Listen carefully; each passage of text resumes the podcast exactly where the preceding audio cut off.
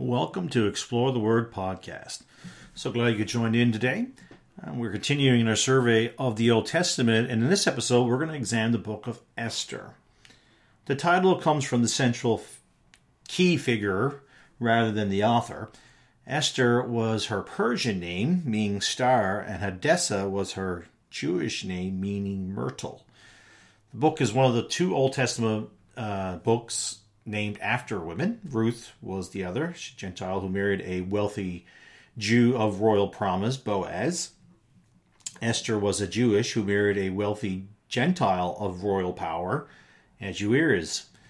Uh, Mordecai was thought to have been the author in ancient times, though Ezra and Nehemiah have been suggested as well. Whoever wrote it was well acquainted with the Persian customs and the Persian court. So both those individuals would have had lots of information about that. The date of the writing is 460 BC. It was probably written soon after the death of Ahasuerus in 465 BC, when the royal records of his life were completed.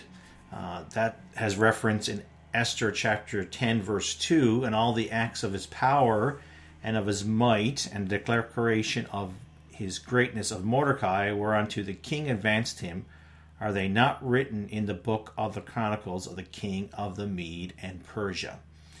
The political setting Persian Empire was at its height. This king was the Persian ruler who made an assault against the Greeks in 480 BC, seeking to accomplish what his father Darius failed to do 10 years earlier. Though he did take the city of Athens, his fleet was defeated and he returned to Persia. Shushan was one of the three capitals maintained by Persia, the other being Babylon and Persepolis, which was located in southern uh, Persia. Shushan was considered the summer palace, about 250 miles from Babylon. Daniel had also lived there for a time under Belshazzar. Daniel chapter 8, verse 2. And I saw in a vision, and it came to pass when I saw I was at Shushan in the palace. So that, that's referenced in another book about Shushan. Though a large contingent of Jews had returned to Palestine nearly 60 years earlier with Zerubbabel, many still remained in, you know, throughout the empire, dispersion throughout the empire. Under the Persians, they received good treatment, had access to learning and economics. They had very few restrictions. The anti Semitism in Esther was not Persian in origin, but an Agagite. That's where we see the anti Semitic fever come from.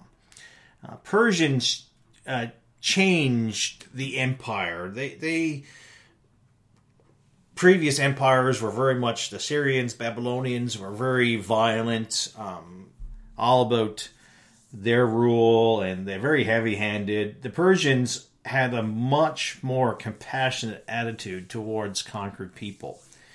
Um, they and this attitude helped bring relative peace throughout the kingdom as well. It really helped with uh, relationships and communication amongst uh, conquered individuals. The empire was large, from India to Europe. I mean, it was a big empire.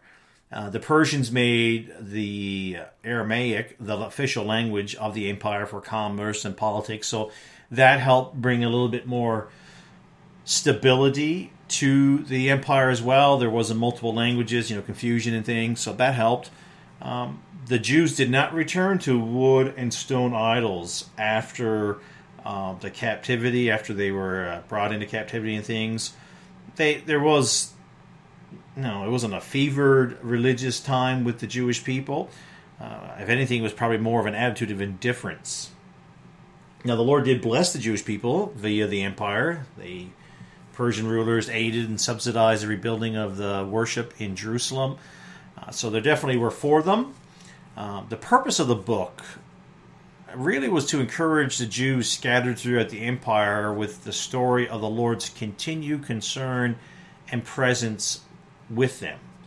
Though his name is not mentioned in this book, his divine guidance is seen through every verse. It's amazing.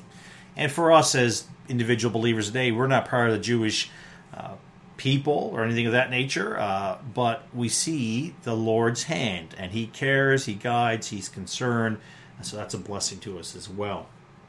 So, some unique contributions of the Book of Esther.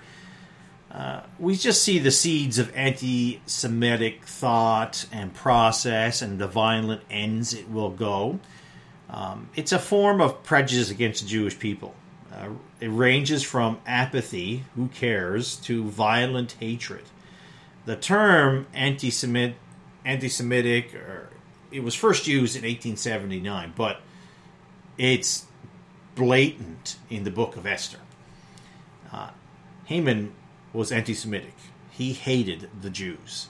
Esther 3 6, and he thought scorn to lay hands on Mordecai alone, for they showed him the people of Mordecai. Wherefore Haman sought to destroy all the Jews that were throughout the whole kingdom of Ahasuerus, even the people of Mordecai. He, Haman, introduced the king's edict to destroy the Jews in the empire because of their laws and practice. It was it was through Haman. It wasn't the king, uh, though the king should have been a little bit more on top of it, in my opinion. But at any rate, Haman was like Hitler and the Third Reich. The problem was a deep seated hatred against the Jews.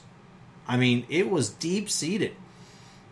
For Haman, I think it is due to his ancestry. I'm not saying that just certain peoples have hatred towards the Jews, but the Agagite was connected with the Amalekites. And the Amalekites and the Jewish people never got along. Uh, the Lord actually commanded them to attack and destroy them. There have been many wars between the Jewish people.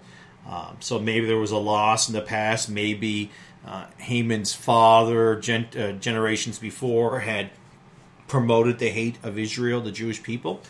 Uh, I don't know exactly all the history there, but that is a probable cause. Sadly, uh, we are currently witnessing a rise in anti Semitic activities around the world, and not just around the world, in our own backyard here in Toronto, in, in the GTA. Uh, it was wrong in Esther's time, it was wrong in the 1930s and 40s, and it's wrong today. So we see that as a unique contribution to the book of Esther, and we see the greatness of Mordecai in Esther chapter 8, verse 1. And on that day did the king Ahasuerus give the house of Haman, the Jews' enemy, unto Esther the queen. And Mordecai came before the king, for Esther had told what he was unto her. And the king took off his ring, which he had taken from Haman, and gave it unto Mordecai. And Esther set Mordecai over the house of Haman. In verse 15. And Mordecai went out from the presence of the king in royal apparel of blue and white, and with a great crown of gold, and the garments of fine linen and purple, and the city of Shushan rejoiced and was glad, and the Jews had light and gladness and joy and honor. That's unique that uh, Shushan was not just made up of Jewish people. I mean, this was a capital area. This was the people, the Persians were happy. They were glad to see Haman gone. I mean, I get the idea that Haman wasn't a nice guy to anybody and the Jews in particular were very excited. Though Joseph and Daniel ruled world empires as vice regents, no Jewish ruler ever ruled such a vast empire as did Mordecai. I understand he was not king, but he was right next to king. He was in charge in a lot of things here now. Now, these three Jewish leaders did have a number of unique things in common, which I want to bring up because it's interesting. All were Jewish exiles who lived godly lives in foreign and heathen lands. Pretty interesting. All endured suffering at the hands of jealous enemies who schemed against them and desired them to be dead. We see uh, Joseph, uh, Potiphar, and Potiphar's wife. Daniel was the, the host of other rulers and princes and stuff, desired to see him dead. And then with uh, Mordecai, we see Haman. All rose from positions of lowly service um, to become world leaders. But the only one who wasn't really low was Daniel. Uh, but you know they still did not have high positions when they were taken into the places uh, that they were in. Each came to power suddenly after faithfully serving in lower tasks. Um, each was used to preserve God's people in times of oppression or slavery.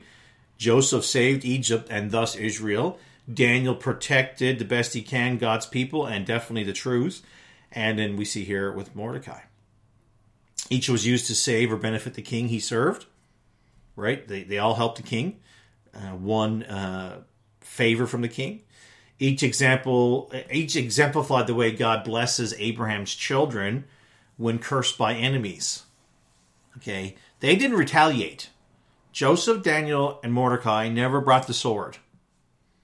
They trusted God and faithfully served, and God brought the retribution. He took care of the enemies in marvelous ways. So it's pretty interesting. So I hope that's been a help to you. I know I, all these books have unique things, and uh, though written so long ago, still are so relevant for us today. They, they are important for us to stop and pause and remember and learn from them. So keep exploring the Word. Don't stop and help the Word, use the Word, I should say, to help you live the life that God wants you to live.